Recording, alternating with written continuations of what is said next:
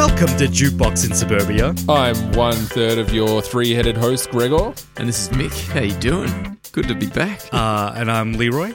Uh, Mick, I have received a request from my wife that she would like uh, a recording of you saying, have a good time all the time to her. And she'll just keep that for bad days. I hope you have a good time all the time. Nice. All right. That's so cool. I was actually thinking about your slogan there, Miko, because there's these there's these really cool websites. Like, remember being in a band back in the day? You're like, oh, we need to get merch. Let's try and scrounge up five hundred dollars to buy T-shirts that our mates and nobody else are going to buy. Right? What sizes do we get? Oh, I don't know. Do we get boys and girls? We'll get 50 t shirts and sell four. But now you can print on demand. And I was thinking maybe we should get some jukebox in suburbia T-shirts up online even if we're the only people that order them. And I was thinking, have a good time all the time would make a pretty sweet t-shirt. nice. Yeah, I'd wear that. I would wear that too. Like Yeah. the little the little um the record logo on over my left boobie and then across the, my shoulders at the back. Have a good time all the time. Uh, um, the the little, record coming out of the pocket, Oh, wait. or even if it's just a picture of a pocket. You're not suggesting that we get polos printed, are you? No, no, no. Like, uh, I reckon we get a picture of a That's pocket the- with a little record coming out. Th- that might be just a little bit too suburban, I think. So, speaking of suburban polos, um, now that I've moved into deep, deep, deep rural suburbia, polos never went away out here. Do you remember they were a thing in like 2000? Yeah, people actually wore Yep. them. Yep, I had I had a pink one, little fast fashion pink polo. But uh, out here, the um, the polo is the work uniform of everyone who's not a tradie. and uh, when I when I when someone called me, hey, we we'd love you to come and help us out for a day, I said, no worries. What do I wear?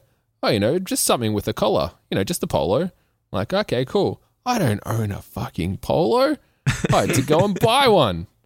And what's more, I didn't know where to buy one. I had to look up where to buy a polo and then go there and buy a polo. well, hang on. It's funny you say that because m- my I have a couple of different work sites, and most of them, even though on paper I'm meant to wear business casual, when meant to wear something with a shirt with with a collar, I rarely do, and it's mostly just me in my Melvins and Berserk t-shirts, um, which seems to be fine.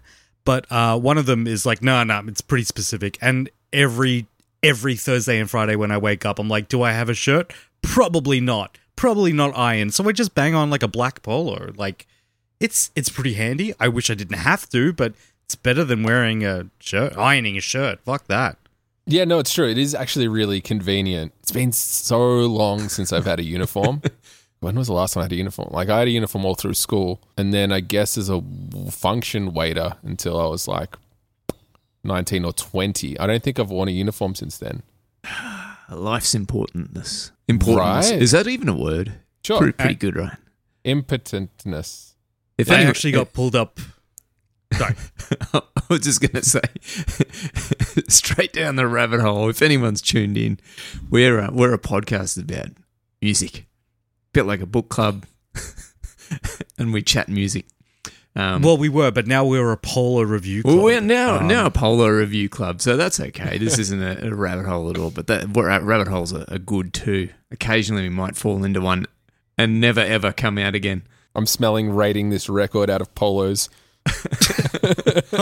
my, uh, I don't want to spoil anything, but my rating system for this one is long, so I'm going to need a moment. Oh thought- wow! I might be pop collaring for mine. I think this week Ooh, I might undo both buttons. popped collars and unbuttoned buttons. It's like a mating call, like your popped collar. It's like we need a David Attenborough, like popped collar indicates that uh, the, the male is interested. Insert Um, corny music right there. Dun, dun, dun, dun, Ah. dun. he begins his mating dance. So we talk about albums. We pick one at the end of an episode, and the end of last episode we picked Killing Joke's 1980s release Killing Joke. And we went away and we had to listen to it. And today we're going to get together and have a chat about it. So if you've joined us on that journey and you've done your homework, you've gone away and listened to the album as we have, some of us possibly only an hour ago, Some of us possibly three or four days ago. Who knows? But we've done it before we've hit that red button. I like my reviews fresh and biased. Biased. I, li- I like my reviews like I like my homework. Done at the last minute. Um, does Does anyone remember how we ended up picking this album? Because it was a little bit of a slip up, but I think No, it's pretty think- funny. Yeah, I think I think I remember what happened. I think Yeah. Gregor In your own did, words. did the pick and um and had a list of Dave Grohl albums. Tell us about that, Gregor, with the with the pick we ended up on. so in in the episode before, Mick and Leroy are massive Dave Grohl fans, um, and there was a lot of Dave Grohl chat in the um, in the episode I wasn't there for. So I thought, well, this will be fun. I'll choose a whole bunch of albums that Dave Grohl has played on that aren't Foo Fighters or Nirvana records, and that'll be the picks. And I misread Wikipedia. The most trustworthy of all the sources. Oh, mate, it's it is the tomato of the sources. and that's how we got to to the Killing Joke album, which had a had a remaster. No, not a not a remaster, just a different album with the same name. Oh, So Yeah. they got they got two self-titled Killing Joke albums. They have two self-titled. One's in came out in 2003, and this one came out in 1980, which I don't think Dave Grohl was around for. I reckon Dave Grohl would have still been going through school and working out life when this was recorded. Yeah, and drumming on post-punk albums. so that's how we came to this um, to this pick. Now we like to do a little bit before we get into the reviews of where were you when you were listening to this. And Mick is usually in the kitchen. Where were you this time? I was not in the kitchen this time, believe it or not, because I think the last few reviews, and it's been ages since we've done one, were consistently inconsistent. So if anyone's looking for consistency, that is our consistency of being inconsistent consistently. And um, the last time we did one of these, I think we were either in lockdown or not far out of one or something, and we just weren't leaving the house much. But um, I'm driving to work and going to work and trying to function normal as a normally as a human being again, and um, it's, Oh, it's it's still the worst. fuck, it's weird.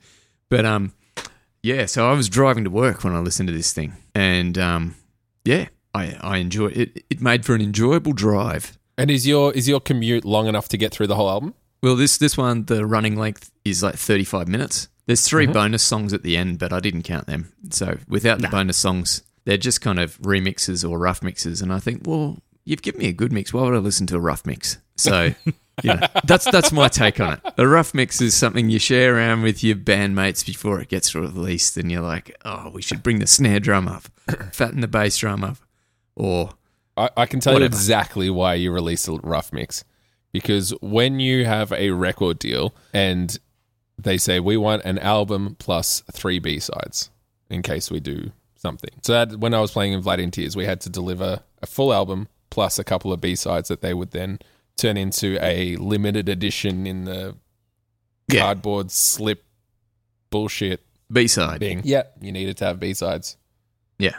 So we had like a think with the the Blood in Tears record, we had two B sides, which was a piano version, solo piano version of one of the songs, which was literally everything muted except for the voice and the piano, and um, and then a live recording of that song, which we just kind of had to get done because we're running out of time.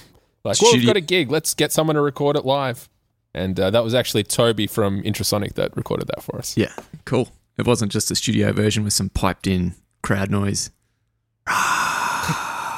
No, but like Kiss um, Alive, no, no, no. But um, Studio 5. because we played to a click track. Like once you once the song starts, you got to keep going, right? Yeah.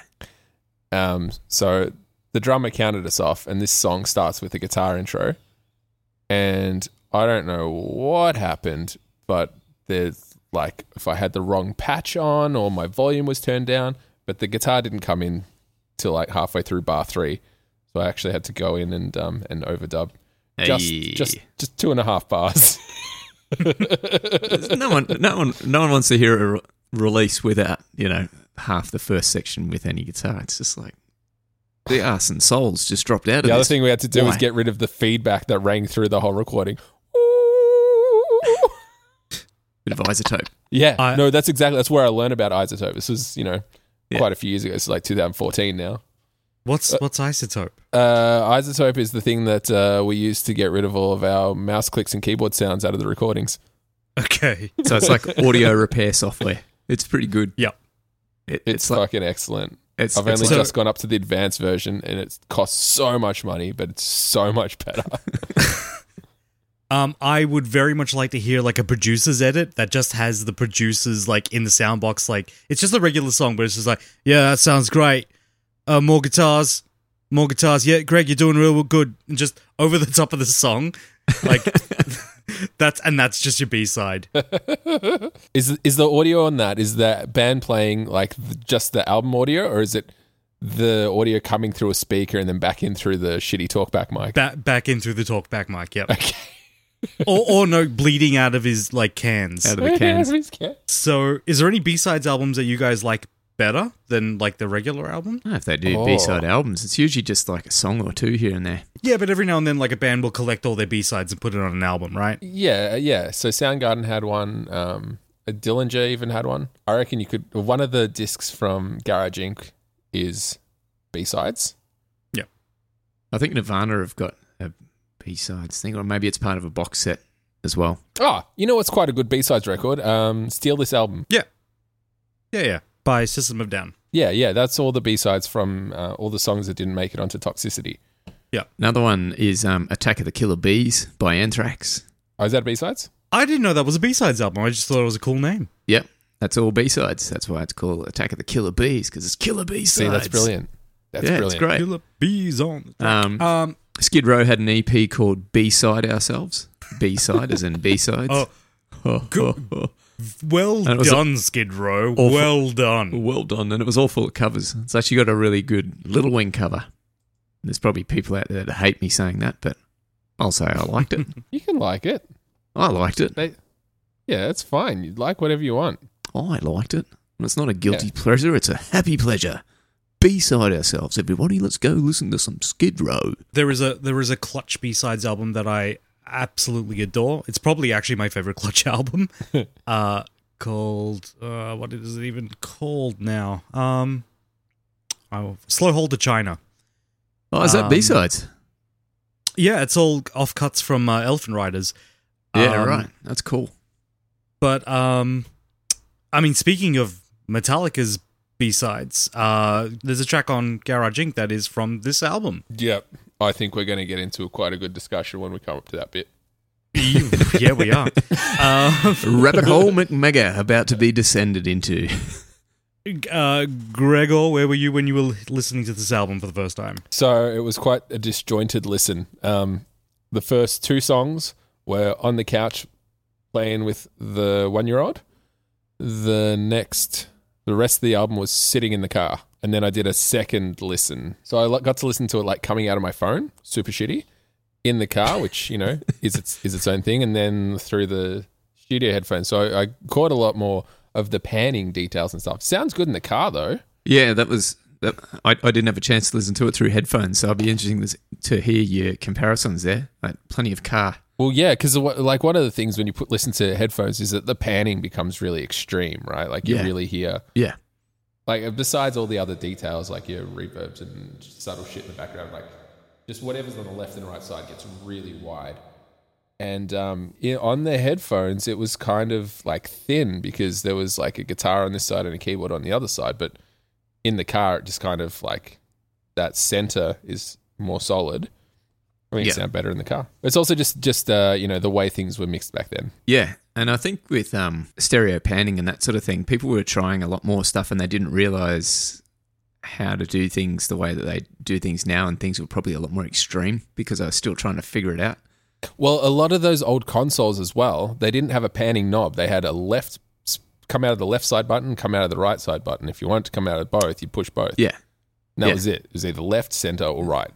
Yeah, no in between. No in between. No, there's no knob. There's no gradient. You know, it's just yeah, bang, bang, bang. And there's still a lot of So then people that how do they get the panning sound? How do they get it like panning from one? Did they just hit the button real fast? no, they just sit it on one speaker.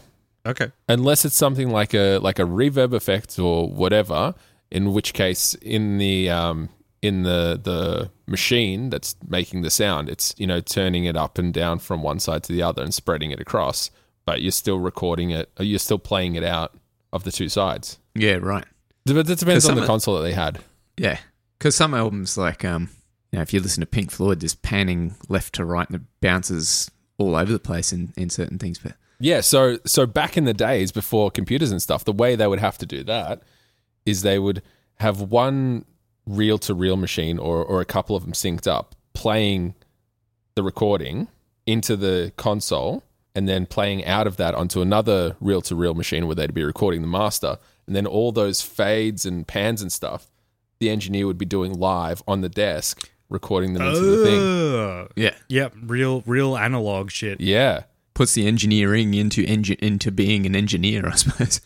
Yeah, yeah. And I mean, what happens then if you fuck something up is you have to, you know, rewind the machines and play over that section again and have Yeah. another crack at at doing it and hope the machines are all locked up properly, that they're they're all synced up. We should find a, an album that has some real like nasty old like engineering behind it and like listen to it and see if it like holds up and stuff like that. Well, I think we found one and we listened to it. Oh, okay. no idea. Um, uh, what we're going to do, right? We're going to put this amp underwater and we'll record it just before it dies. Like, So, Leroy, where were you when you were listening to this album? Well, I am in my uh, my pod hole, uh, which is this my new my new my study. Uh, I'm growing it. It's it's it's turning into quite. Uh, let's not say the word goddamn man, man cave because it's not what it is. But I got some cool lights and I got my bass guitar in here and um. Yeah, it's becoming quite my little sanctuary. Do you reckon you could take Um, a take a photo for our socials? Uh yeah, yeah. I'll uh, I'll throw up uh, my my webcam pic of my um my cozy little hole. Uh, just ignore the um ironing board in the back, which never gets used. Don't worry about it.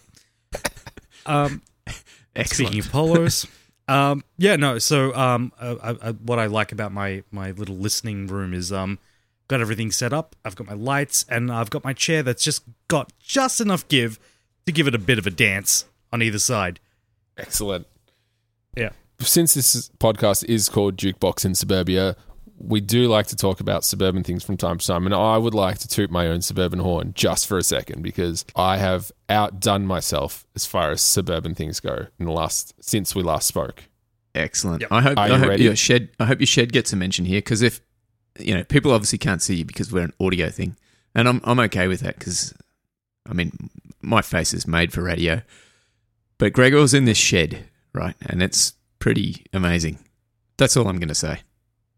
It looks pretty sweet, and there's a big speaker behind him that looks like it's from the '60s. It that one's awesome. I don't know what to do with it actually. I don't really need it. Uh, It looks like what the Beatles played on top of the um the rooftop gig with, like the PA you know, that they use. I for think that. it's actually, I, yeah, I think it's like a like a studio monitor or a, or something like that because it's actually quite. Hmm, Check if there's a beetle inside it. There might be a beetle in there. Hey, there's Ringo. Yes, yes, we'll put it on the fridge, Ringo. I Uh, was hiding in here, so, waiting for someone to find me. so I've leveled up suburban wise, right? Yep. Hit me. Our lawn was so out of control. It was like knee high, right? So, in order to get it under control, I had to whipper snip the shit down and then mulch it and then go over it with the um the the hooba doob the not the vacuum cleaner Push mower. the mower. lawnmower chop it up even more. yeah to get it to get it like under control because it was fucked and I did the whole thing barefoot You didn't strap a, a stubby cooler onto the side of the handle so you could have a beer while you're doing it. I'm not there I'm not Close. there You're close. You done that. That would be that would be leveling up. I think I leveled up my suburban um, as well. Um, so um, my parents, for some reason, just never ever come over to my house. Every time I say, "Ah, maybe I should cook" or something like that, Mum will go, "Oh no, why? Why would you cook? I'll I'll cook." And it's not even like a bad cook kind of thing. She's never had my my food. Like she just wouldn't know. But I think the that deep uh, that deep Greek mum thing is just like, no, I can't have my my my child uh, cater for me. That's not right. But I finally got my mum over. I cooked a barbecue outside. It was a nice night, and I served mum food that I that I cooked on my barbecue in my backyard. oh wow Like I'm an adult now. Thanks. Level unlocked. Can I have? Yeah. Can I? Can I have my suburban award. Y- Please. You certainly can. I'll Yeah, give you certainly a can. suburban award for that. Yeah, That yeah. that's a big Um, moment. Like all jokes aside, like that's a that's a like an inner child growing up thing. I've been living here for eight years. Yeah. It's a couple of days, isn't it? yeah. Mick, uh, what was your suburban achievement of the week, or month, or year? I, I'm I'm struggling to find one here. I've been I've, I've not been to too suburban. Have you cleaned the grout? Because that's pretty suburban. Clean the grout. Yeah. Yeah, I clean the grout every week. I reckon. Oh Jesus! You don't need you don't need medals. You get you get you're already there. Wow. Give the splashback a bit of a wipe in the kitchen. Make sure there's no splattering that gets stuck on it. It's mirror, so any splattering gets pretty. It, it gets amplified pretty hardcore. So you got to keep on top of that. See, I like I like for it to build up so that when I do clean it, it's very dramatic. It's extremely noticeable. Yeah, like I- I like um if I if I ever go get fast food, I will scoff the salty chips and make myself as thirsty as possible. so that first drink is just so satisfying. Do you do that at the movies with uh, popcorn and coke? If you Oh yeah, to you got to hold off. You got to you got to hold off. Yeah. Hold off like, on Oh my god, this is my mouth. It's made out of goddamn salt. I I couldn't I- think of a better analogy. I, I, I'm no, I'm with you on that one. At the movies, popcorn. You got to eat all the popcorn first before you have a drink. Yeah, All of it. Oh, that's oh, bold. Or, You got, you got to be at least halfway through the bucket before the movie starts. because otherwise the temptation is you just drink all the drink and then you've got a full thing of popcorn. You're like, oh, I've got nothing to wash it down. This And I really need to pee. I see a solution to my problem. It's just all bad. yeah, no, all the salt first. I've got an empty cup. drink. Yep, job done. All right, let's move on to the album review. Oh, do we have any music news? I have nothing. Um, I went to I went to see Midnight Oil. Oh, Talking- actually, I do talk- then. Talk, talk, Go on. talking about you know old man news. They're an old man band, but they were fantastic. It was their last ever show, um, and it was really interesting because halfway through the gig, Rob Hirst, their drummer, who's a, an amazing drummer, really energetic when he plays, came out and he's always does this section in a set where he brings out this little stand up kit, plays a couple of songs because he does backups and that sort of thing. I think it's the moment where he wishes he was a front man, but I'm okay with that. He's, he's great. But he, halfway through the set, put on this like a big heavy fleece and um, I looked across and I was like, that's kind of odd. Like, it was really wet. There was a lot of rain around. So I thought maybe he's just going to wear it while he's playing. And um, like just on the stand up kit. And then he moved back um, onto his proper kit, started playing, but he still had it on.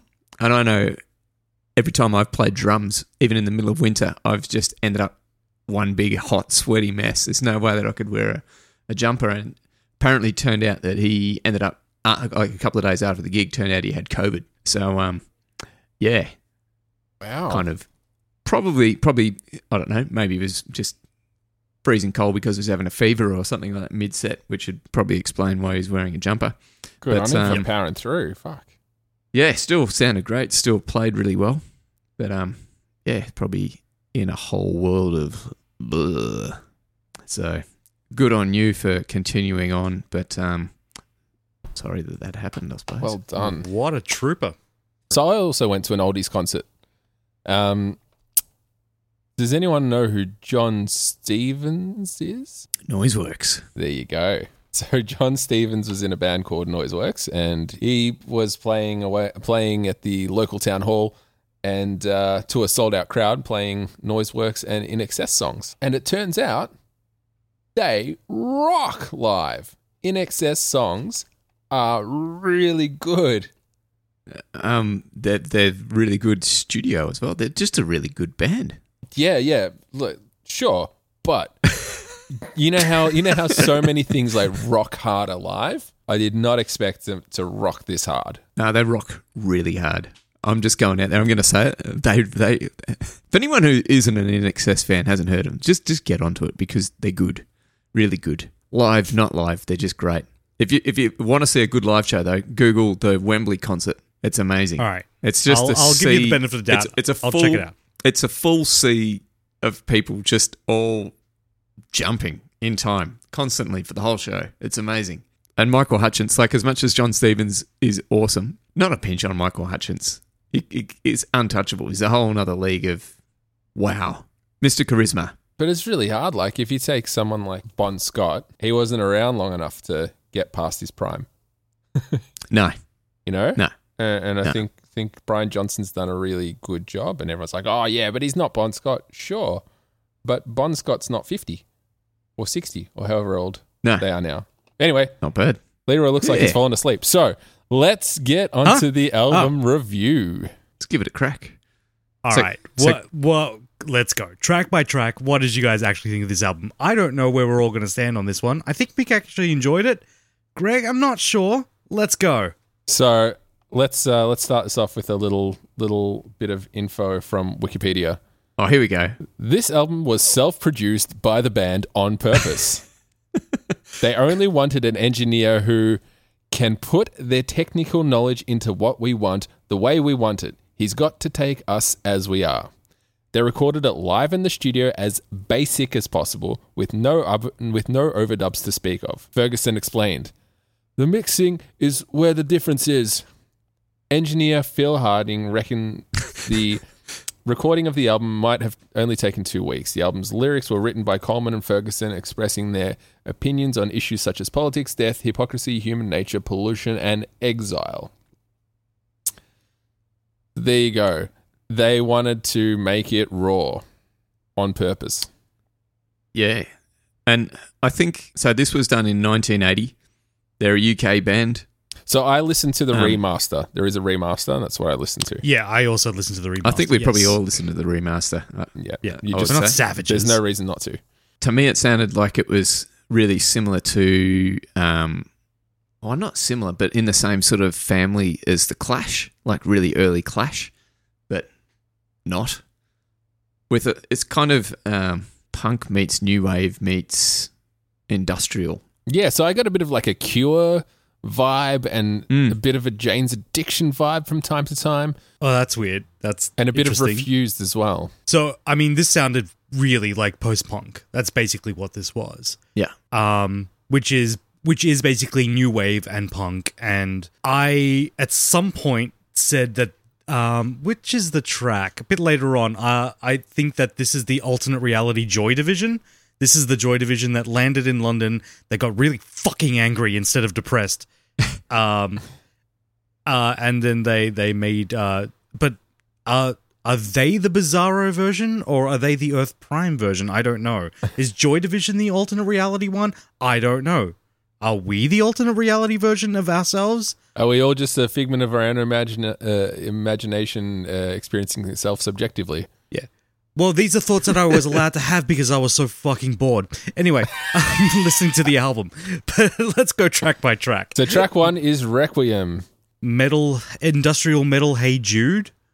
Boom, boom, boom. Early boom, Jane's boom, Addiction boom. vibe. It's a one riff song which is kind of hard to pull off. The vocals are under compressed, which meant that I could not understand what they were saying. Couldn't catch it. No idea what any of the words on any of the songs are about. No, none, none. No, I, I I would agree with that. I did get the lyrics. I've got the lyrics here on a on a website. I haven't really looked at them, but I've on got a, on a website what? On a here, what Q's. site? On a, on a site, white. But um, actually, no. On a website. There's, there's When only I- a when handful I- of those around. when I, I know, no, the lyrics don't actually display on Genius. Riveting, riveting content there, guys. There we go. it just says that, um, yeah, no, I could not understand any of the, uh, you know, I could understand the, but maybe it's the the, maybe it's blah, maybe it's ah, requiem, but um, yeah, no, hard to decipher what's going on. I reckon you could probably pick about three words out of every twenty. But at the same time, like as as much as this is repetitive, there was something about it that I really liked. It's yeah, a bit fair like- enough. Did you ever? Have any of you listened to my disco at all? no, I haven't No, heard your What's disco. my disco? So they're a Melbourne band. I don't know if they're still around anymore or not. Um, sort of early mid two thousands. They had this kind of thing that was just, and I don't know. Like this album to me was a bit like a post apocalyptic post apocalyptic war zone of just someone just going in and just taking no prisoners, just breaking everything in sort of in its sight. And and this is was a little bit unexpected with the synth for me, and then it just kind of pulverizes you with this monotonous riff that just goes at you. So unless I'm wrong, the singer is the keyboard player. I could could be. I've done a lot of research on this, as you can tell. Um, So it's interesting that you say um, post-apocalyptic. be- I can't say it either. Post-apocalyptic. Um, because if you look at the album cover, it's this like really uh, high contrast black and white image of some people on a wall. And um, the artwork was based on a photograph by Don McCullin of young riders trying to escape from clouds of CS gas released by the British Army in Derry in 1971. Looks a bit like the Berlin Wall. Yeah, yeah. So it's actually uh, uh, rioters, um, like Ingri- Engli- uh, eh, Irish rioters trying to escape the, the attacks of British um, just about six Yeah. months before uh, Bloody Sunday. So, um, speaking of the wrong album, I mean, I I know this band. I know this band from the same album name. Uh, thirteen years later, Killing Joke, self-titled. I I adore that album. So I kind of came came into this thinking like with a little bit of an exception, uh, with a little bit of like thinking I knew what this band sounded like. And I don't know why I never went back and listened to this, but um, this first track, Requiem, uh, real good. Some real kind of like um atonal guitars, like industrial sound, like even like a pre-industrial sound. Like Ministry wasn't around at this point, were they? No, that would have been probably not too far off, but Probably um, not too far off. No. Um, even even has like some like you could hear some Nine Inch Nails in this. I, I liked I liked this opening track quite a lot, but I liked it because I thought the rest of the album was going to pick up, and it never quite does. So the other interesting thing about this track um, was after I listened to the album and in doing the research, I found that there's um, there's a because it's such a prolific, um, not prolific, but it's it's such a it's such a influential album. Um, to a Pivotal. pivotal album. Um, there's lots of covers, and there's a Foo Fighters cover of Requiem, Oh, yeah, right. which was a B side for Everlong from the Everlong Okay. single. So I went and listened to that, and that song, that cover, it sounds like, um, sounds like it was played by people who really knew the who listened to the original inside and out because every like nuance, every like part of a riff, there's no interpretation except for it's just been recorded more recently. It is like 100% the play. Like there's like strange little guitar riffs and stuff that are exactly like the record. yeah, right. What's the point of the cover then? Interesting. Like I don't get that. Well, Like, well, I guess it's an homage the- then, right? It's not a. But you know how when you when you have heard it, like like when we played Metallica songs back in the day, like they were just the same, right? But then when you play a cover song of a song that you don't know so well, or you haven't listened to like a thousand times, you kind of you play You with mess it a it up bit. and you- Well, yeah, Yeah. you fuck it up. No, but like you go, oh well, I, I like this. This part works better if I play it like this. That works for us. We'll do that. But this was like, Yeah. it sounded like Dave probably listened to it a lot, a lot. Yeah. Um, I mean, for me, a cover is you're either going to put your interpretation on it, or you'll play it exactly the same, but you you do that so you can play it live. Like I really want to play the song live, I'll play it as is. I don't want to mess with it. But to record it exactly as is, like that's that's weird. Like Maybe, do your own interpretation. maybe it was a, um, you know, maybe this comes back to what we were talking about before. Maybe it's it was uh, a song that they were playing live, and the record label said to him, "Oh, now we need some B sides." Like, oh fuck, we're out of songs. Oh, we'll just play we'll play a cover. There you go. Do you think it was like more of a technical thing where it's just like I really want to see if I can like recreate this Nah. technically? Nah, Nah. I reckon they they were just like, hey, let's play Requiem. Oh, that sounds good. Okay, cool, Done. Yeah. makes sense. But then the rabbit hole that that took me on was fantastic. Okay. Awesome. because Do listening tell. to the Foo Fighters version of that, the magic of Spotify took me then onto a Dave Grohl playlist, and I rediscovered them Crooked Vultures. I think I like them band. Crooked Vultures more than Foo Fighters and Queens. Yeah, a lot of people feel that way. I'd Yeah. go with that. And um, I, I would like them to make another album.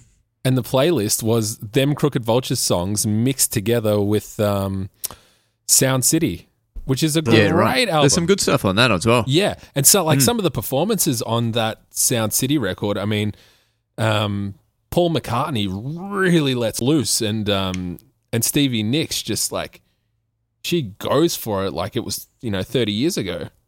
There's amazing performances on there. Yeah. Really cool shit. If Yeah, you haven't cool. listened to it, Do, do, it. it. but but have the liner notes. Know who's on each of the songs because it's really the who's who. It's pretty good. It's Dave's Dave's mates at their finest. I don't think I ever sat down and listened to it. I know the the Probot album that basically is that, but for all of his dirty, filthy underground mates. So he's got like uh, Lee Dorrian, and um, I think there's a secret track with Jack Black doing "I Am the Warlock." Um, uh, what? Yeah, Ice Cold Man with Lee Dorrian is a killer track. Yeah, right. I'll um I'll check it out. Yeah, so yeah, it's Dave Grohl basically doing a collaboration album with all of his like favorite like hard rock and heavy metal. I only know the Lemmy song. And he- I never listened to the rest of it. Shake Your, yeah, Shake Your Blood. Yeah, also a great track. One of the best Motorhead songs that never existed. It's like I Disappear was a great Metallica song. yeah, it's a fun Yeah, song. It's a That good was it. song. Oh, it reminds me of um uh Weird Al Yankovic did Dare to Be Stupid, and um uh the guys from Devo said it was the best Devo song that's never been never been made, and it is. It's a great Devo song. All right, shall we move, Awesome. shall we move on to song two? Oh yeah. What did you think of War Dance? Yeah, with To the War Dance. Uh, how do you feel about his voice? I mean, no, it's modulated a, a lot of the time, but like, uh, he's got a he's got a kind of cool, weird. It reminded me of, and and I um I used to watch Doctor Who when I was a kid, Uh, yep. like the OG Doctor Who, and this sounded like the the old school Daleks. You know, War Dance. yeah, so I mean, uh, it was early hardcore vibes, and the the the choruses were really typical of the era. But that that affected voice that was something that just wasn't really happening back then. Um, No, no. And there's a lot of um there's a lot of interesting stuff with drums in this album as well that I've I found. There's like reverse reverb on snares, but it wasn't just like on every hit. In some places it'd be on, you know, every second hit. mhm. And bands like um Rage Against the Machine do that a lot as well. Like they'll just affect drums in sort of non-linear ways to just make things a bit more interesting and mess with sounds.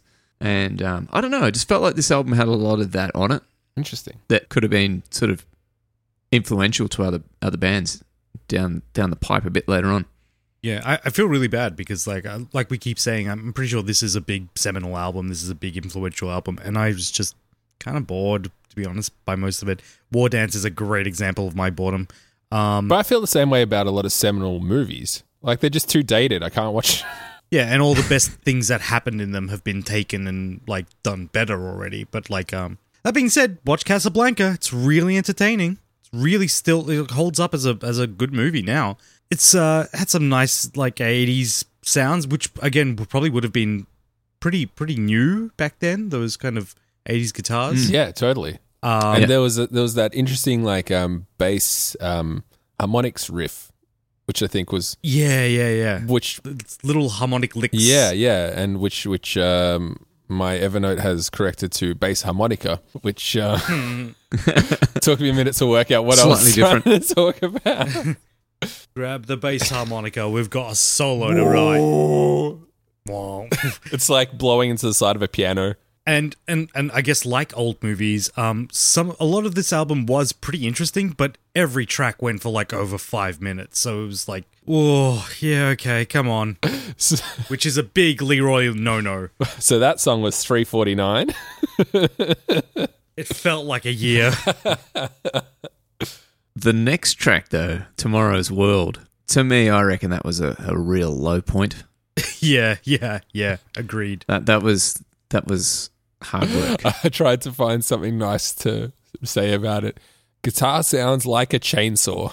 but that's okay. I'm okay with chainsaw guitars. Yeah, I love chainsaw guitars. Like, um, yeah, that was the only thing that I could say about it. It, it started off almost like a Primus song. It uh, like it sounded like like an like an off key like atonal Primus song to start with, but uh, uh, it it just lacks punch. Like it like the verses and choruses kind of like bleed into each other, and they never nothing really kind of like elevates emotionally or even like sonically. Like it doesn't get louder. It stays the same kind of pace, uh, the same kind of like tone right the way through. A lot of this album sounds like that. Uh, that's where I started drawing my alternate reality Joy Division pictures of of Killing Joke, and then maybe making up like a like a like a end of the world like alternate reality fight scene in my head, and then I was like, oh shit, the track's done. Okay, cool. I'm gonna I'm gonna skim through this. Yeah, I think I think this is the point where I kind of went. This is definitely post-apocalyptica. Yeah, All right, so the next song, I think, is that all we're gonna we're gonna shit on track three about? That'll do. barely any chorus, repeated verses, big no from me, stagnant mood, no highs, no lows, kind of monotone. Moving on. Right. So track four is Bloodsport, which the first time I listened to it, so I've listened to this album twice, as I said. The second time, I enjoyed it more because I knew what to expect. The first time, Yeah, it yeah. was an Yeah. intro that never went anywhere because it was instrumental. Yep. It, st- it still is instrumental. Yeah, it, it, it always will be instrumental. That's what an instrumental Well, is. maybe we can write lyrics to it, boys. But um, this is one of those things. It's kind of like a because it's um, relentless in a way. In in a way of like here's two or three riffs. Let's just go for five minutes long or whatever with these two or three riffs. You're kind of like, oh, jeez. You- You're waiting for something more to happen, but it doesn't. Mm. But I think the name for Bloodsport is really good because it's kind of like a little bit of a disco boogie kind of thing. It almost sounds like a Peter Gabriel track. yeah, it's it's kind of funky. Yeah. And um, it, with the name Bloodsport, I just kept thinking of, about the movie Bloodsport as well.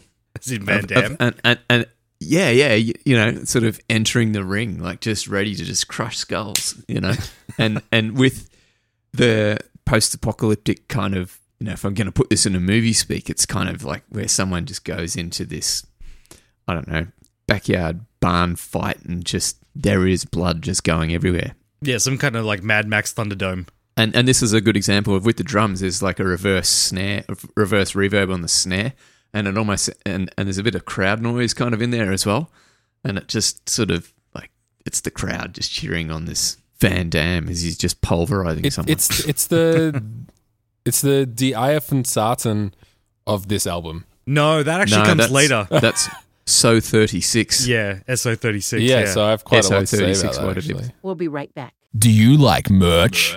Wearable advertising? Your favorite podcast has got what you want, want, want. And now, so does Jukebox in Suburbia. Support the stallions that review albums. Redbubble.com slash people slash JIS hyphen podcast.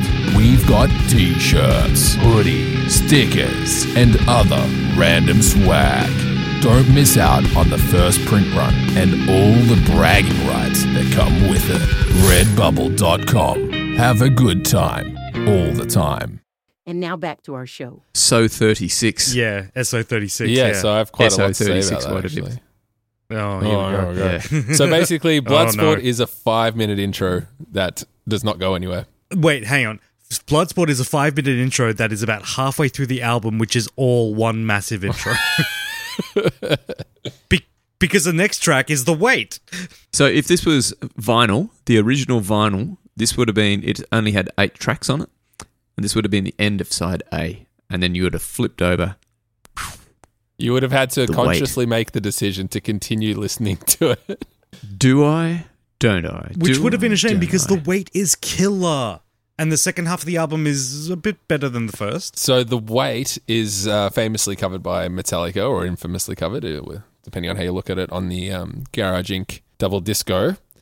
And that song always stuck out like dog's balls for me when I listened to Garage Inc. I was like, this just doesn't rock the same way that the rest of it does. Like the the chorus just the way, the way.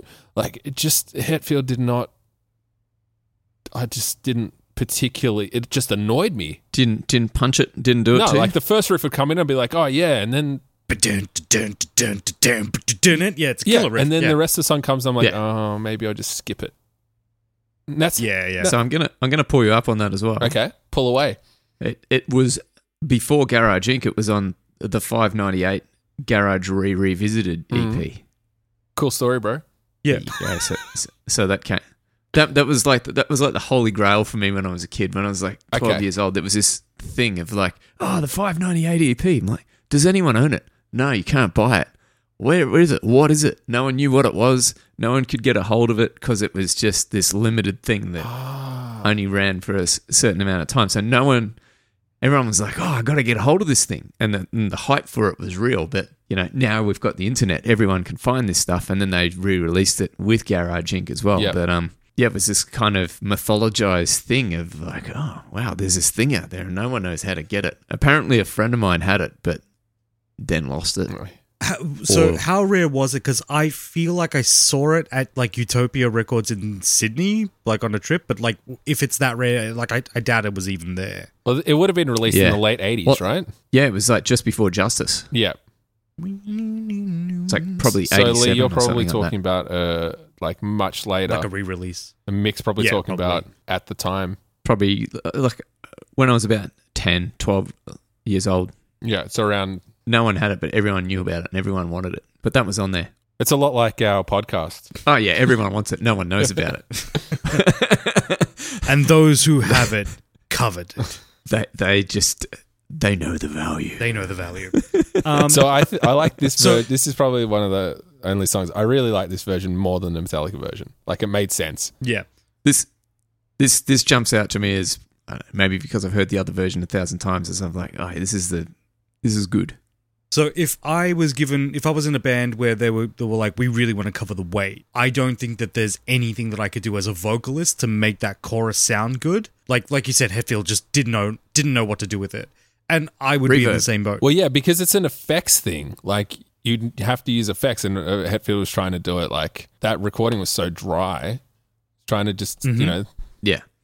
But if you had like, uh, I think Nine Inch Nails could do it. Yeah, absolutely. Yeah, it would, it would have to be like outside of just like vocal ability. It would just have to be something interesting. Yeah, Like, Yeah, you'd have to mess with it in the yeah. You, you couldn't do an acoustic version of it no, No. you unless you went country. You could You do. could, a, you but could do a it would- country version. it would bomb.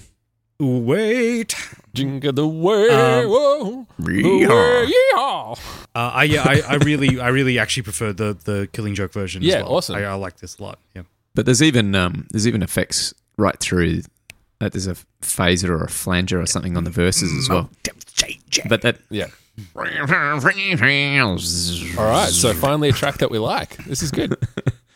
yeah, All right. Next one is complications.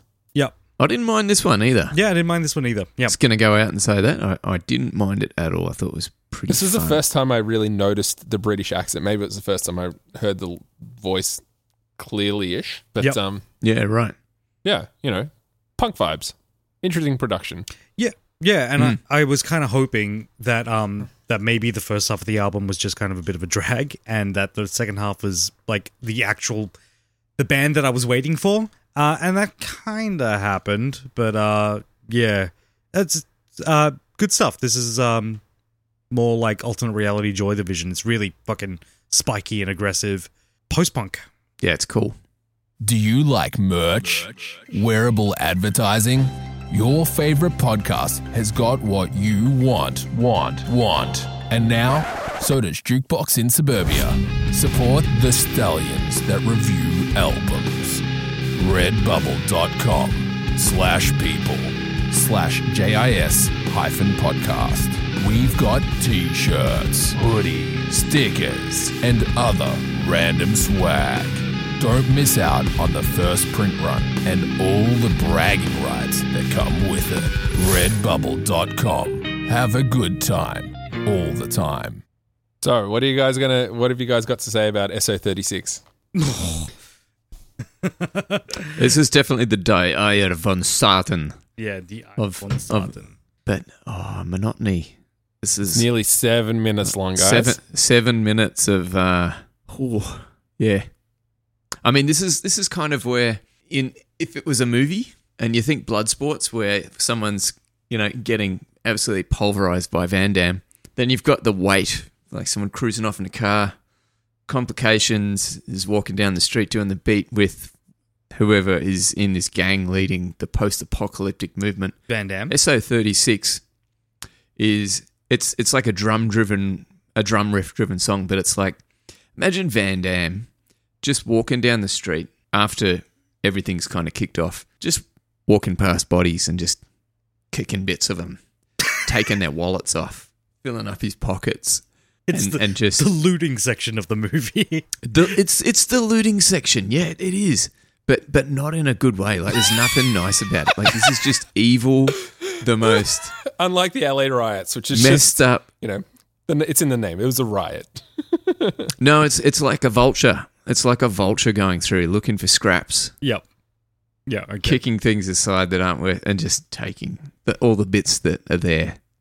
Did anyone look up the name? So SO36, um, I knew what it was immediately. It's it's a club in Berlin. It's um it's the Gershwin Room of Berlin. It's got a huge punk history. I've seen friends play there. Um, who did I see play there? Turbo. I saw a Turbonegro. So it's an institution. love it's Turbo like Negro. right in the middle of Kreuzberg, which is um Kreuzberg is like the I don't know Brunswick? like the Brunswick, but like it was super. Kreuzberg had a so 1980. Um, Germany still under still divided, East and West Germany. D- Big time. Berlin yeah. was also divided, and uh, Kreuzberg was West Berlin, right near the eastern border. So it was super punky, and it was where where lots of artists moved to, and that became the art area, and still is in a lot of ways. It's gentrified now, but that's the significance of SO36. And the whole time through it, it's got this speech where it's got a guy speaking in German about uh, about the Soviet Union and well, not the Soviet Union, the the German version of the Soviet Union and how that fits into it and being a part of it and all that sort of stuff. So it's interesting Yeah, that you talk about the looting part of it because it's not far from where they're at. You know, this is you know the the communism's not working. Uh, these people are super poor.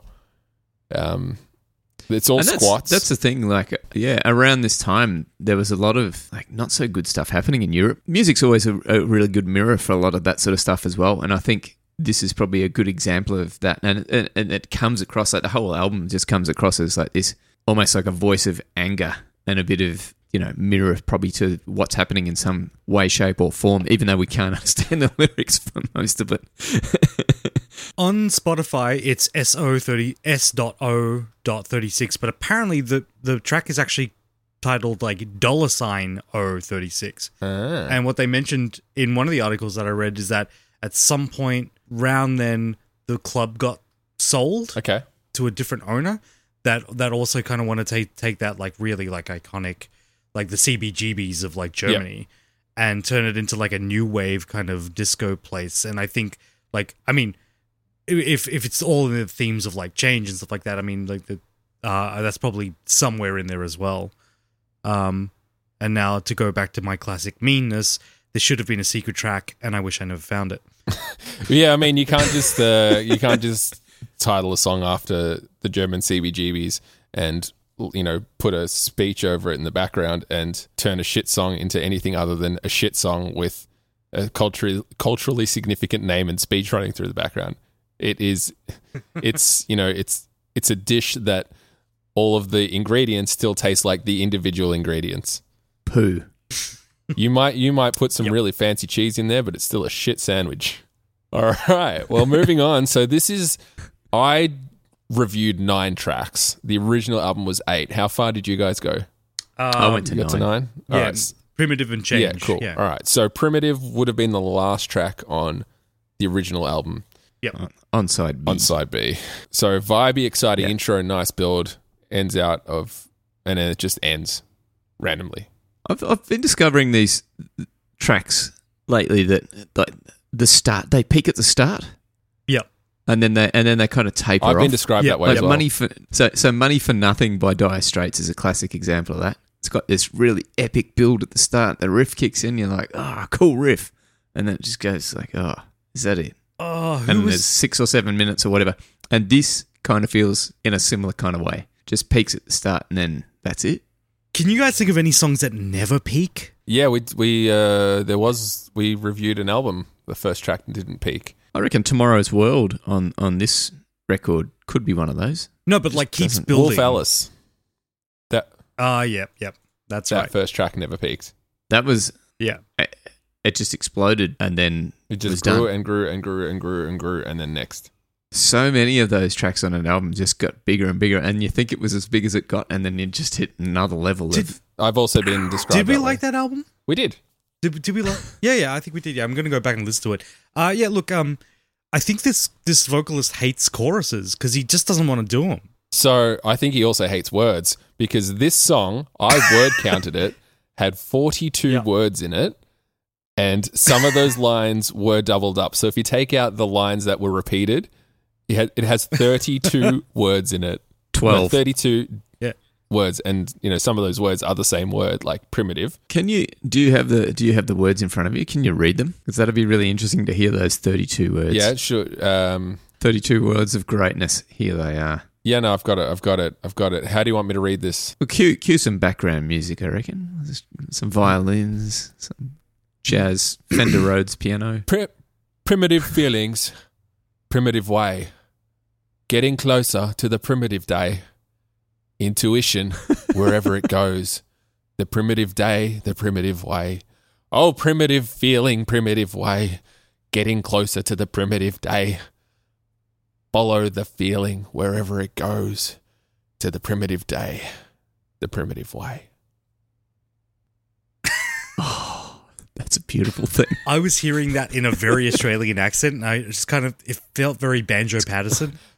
So, Primitive so I tried. To, I started off trying to go British, but then Kind kind of drifted then I between. just like had Paul Kelly in my head, and that's where we were. Primitive, Went between- primitive, primitive way. we call that Did I tell you that I recorded Yeah. a book of poetry with Paul Kelly? Yeah, Three hundred poems. Really, that's cool. three hundred poems or three hundred pages? I don't know. It was like twelve days of recording poems. is that how it, Three in, in, in the section that you rode with? Uh, you did with an Australian accent. Is that kind of how he, he read stuff out? Primitive way in an Australian. well, he read them all differently. like he'd rehearsed all the poems and this had like different directions. It's it's actually quite it's actually quite good. And there's one oh fuck, what's it called? Um, I think it's- I think it's called Beat Up Falcon. I'll find it. Driving down the street, got a flat tire, got Oh. out the old Falcon. He done all the dumb. that was things. terrible.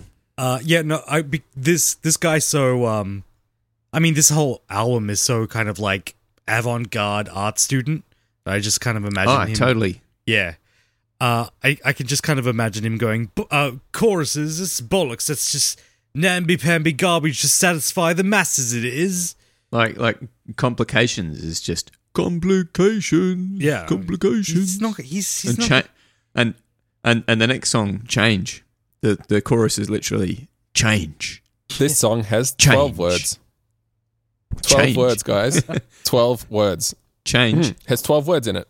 Read us. Read it. Read them out. Read those twelve words out Killing. in your best Britalian Britannia. what are we talking about? Change, Britalian accent. change or primitive? Oh, change has Oh. twelve words. Sounds like Poison Arrow by ABC. All right, all right. I'm gonna, I'm gonna, I'm gonna I, I didn't I didn't mind the song. I thought the song was good. This was a Had bonus riff. track on It's a a, bit disco. reissue version of this. Yeah. The Yeah, fact cool. that it was Shoot that not on the arrow. original made more sense because it was Very, very different. different. A little bit different All from right, the here we go. These are Yeah, lyrics yeah. for change. You see, you feel, you know, react. You're waiting. You're waiting. Change. Authorized by the Victorian Government camera. Victoria That's it. change. Rinse, recycle, repeat, change. Change. Um, Excellent. you know, yeah. that that gives me hope because I've always I've always struggled with lyrics, and to know that someone else has written a song with just twelve words and rinse, recycle, repeated, that gives me hope. Maybe that's that's a good template to go by. if I go over twelve words for lyrics, I've, I've written too much. I'm babbling. Do you reckon we could do a Do you reckon we could do a podcast with twelve words and that'd be it? We can do whatever we No, want. I'm going to be honest. No, like, we're just not. Though I reckon my vocabulary is not that much longer than twelve. So Three people, four words each. G'day, how's it going? See you later. Bye. yeah, I actually just pushed it to thirteen with with the word vocabulary. Yeah, but I like change. I like I like the song change. I thought it was pretty good. Um, I'd I'd I'd give that a pop pop collar. Yep. Polo shirt. did did anyone? For was sh- it just for me sure. that heard Poison Arrow in that? You know, Shoot that poison arrow to my heart. Yeah. Mm, maybe. oh, I've just got a just got a frog in the throat. Oh no.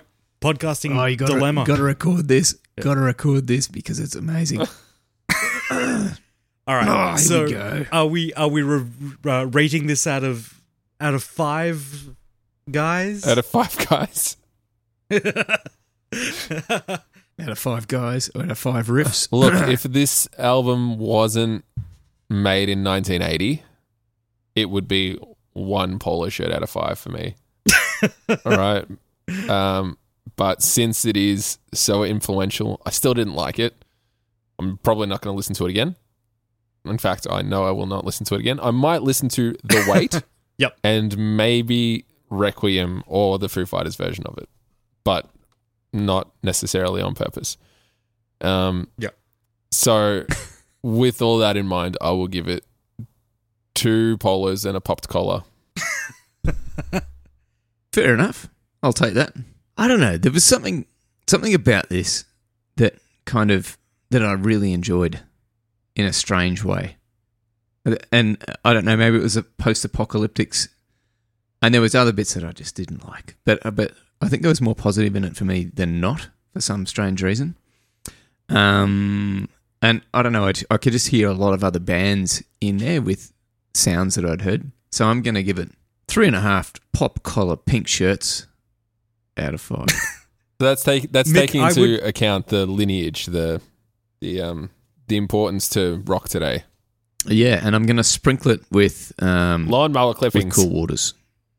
No, no, with, with cool waters. You know, I'm wearing I'm wearing a pink popped collared polo here. Yep. Yeah. Cool waters got to be sprinkled in there as well. The the bits that you liked in this album, Mick, I would definitely go and listen to the 20, uh, 2003 album because it's all that stuff, like the tiny little bits of it you can hear in this, but amped up to, to goddamn 11. It is not even a metal album and it is the heaviest album I can think of. One one of the heavy, heaviest albums ever. Yeah, cool. Uh, definitely check it out. And listeners, please check out the 2003 version of Killing Joke, Killing Joke. And check out my disco. I reckon it's got this kind of sauce all over it. Can can you Yeah, guys cool. send all I that will- stuff? Uh, we'll we'll get that up in the show notes. How many times have I told you, Mick? I'm not going to your disco. Oh, but I want you at my disco, man. um, all right. So my review, uh, editor, please put in some like rising tension, like horror music for this because it's gonna it's gonna go places. Okay, my review. If This is one music history expert explaining the birth of punk. But he's at a birthday party. Nobody wants him there. Johnny's getting upset. He thought he was going to be a magician and cake and everything. What is this man talking about? Why does he keep talking about Iggy Pop and the Stooges being a pivotal moment in this scene? I just wanted to watch The Magician with my friends. Out of five. Perfect. That's seminal. I, I think I think And you blew more- your twelve word uh, limit there. I was going to say it's at least 12 words there with that review. Yeah, there was more more words in this review than the album. Definitely. So maybe we can uh, we can pay our homage to this um, by doing twelve word reviews of the next album instead of our 10 second. We'll do twelve word. 72 words in my review. More than the entire album. That's more than the last two songs combined. Awesome. Change! All right. Well, that one's done. Put that one on the shelf. Let's uh, let's look to the future. Let's let's um yeah, skip this one. Catch you next time. So let's look at uh, let's look at our, our album picks for next time around. So if you have if you're new to the podcast, welcome.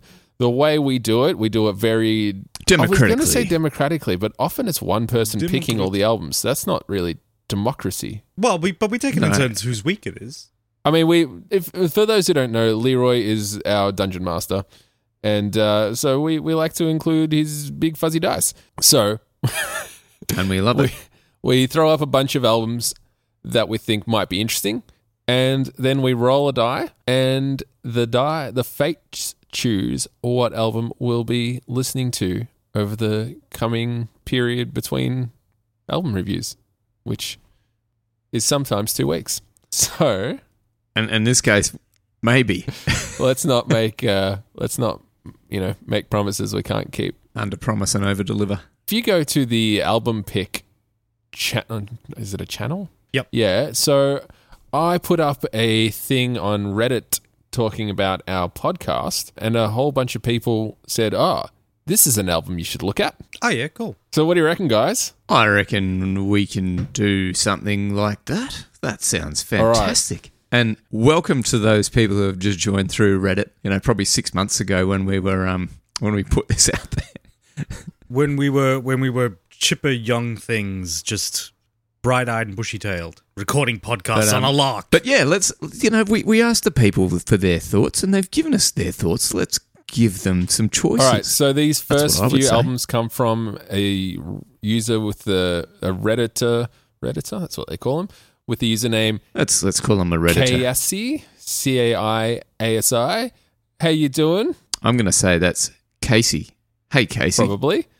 So we've got quite a few album picks on here. the first one is Totem's Flare by Clark. cool. The second one Excellent. is Cotton In the mix. Hill by Brain Ticket. I like the name So Brain it's, a- Ticket. it's only five Feels like- tracks, but the last one's 13 minutes. So I think that'll qualify. We'll get enough.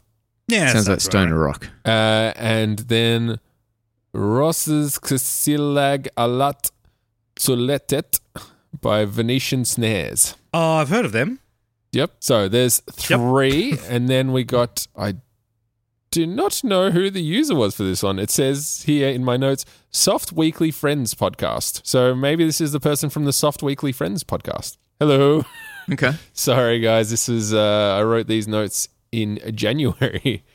It is now March. Perfect. So Perfect. Means we're on on the ball. Consistently inconsistent. So this album is called uh, "There Goes the Wonder Truck" by Mary's Danish. There it goes. So that one's not actually tr- on Spotify, but it is on YouTube.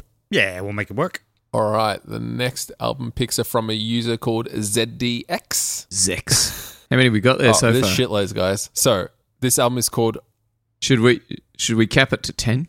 Cap it to six so we can roll the dice. All right, cap it to six. 'cause That's a normal side of dice. Yeah. Where are we up to? Um, and then the next one is from ZDX, and this is I and Love and You by the Avett Brothers. The next one we have is from a user called Trex1013, and it is God, Ween, Satan, the Oneness by Ween. Like Ween. I haven't heard Ween for ages. They're a great band. I saw them at Meredith There you once. go. And this one is from user introduction 76, and it is exposure. Human introduction, 76. What? Human introduction Human. 76. Um, my apologies. Exposure by Delight. How many is that? Um, so yeah, so we've got five. Let's do um, Greg, Mick. Do you just want to throw one in? Easy Death Rays, um, Black Black Rat. Done. Yeah, fastest finger first. Okay, cool. I'm gonna roll the magic d6 and let's see what we get. Uh, no, no, not two d6, one d6. Uh, and it's number two. Number two. Chow for twenty I hope this is the Wonder Truck. This is Wonder Truck. Yes. Sounds like Wonder Truck. Nice. Wonder Truck. All right. Um. So who was that? Who was that from? So this is from Soft Weekly Friends.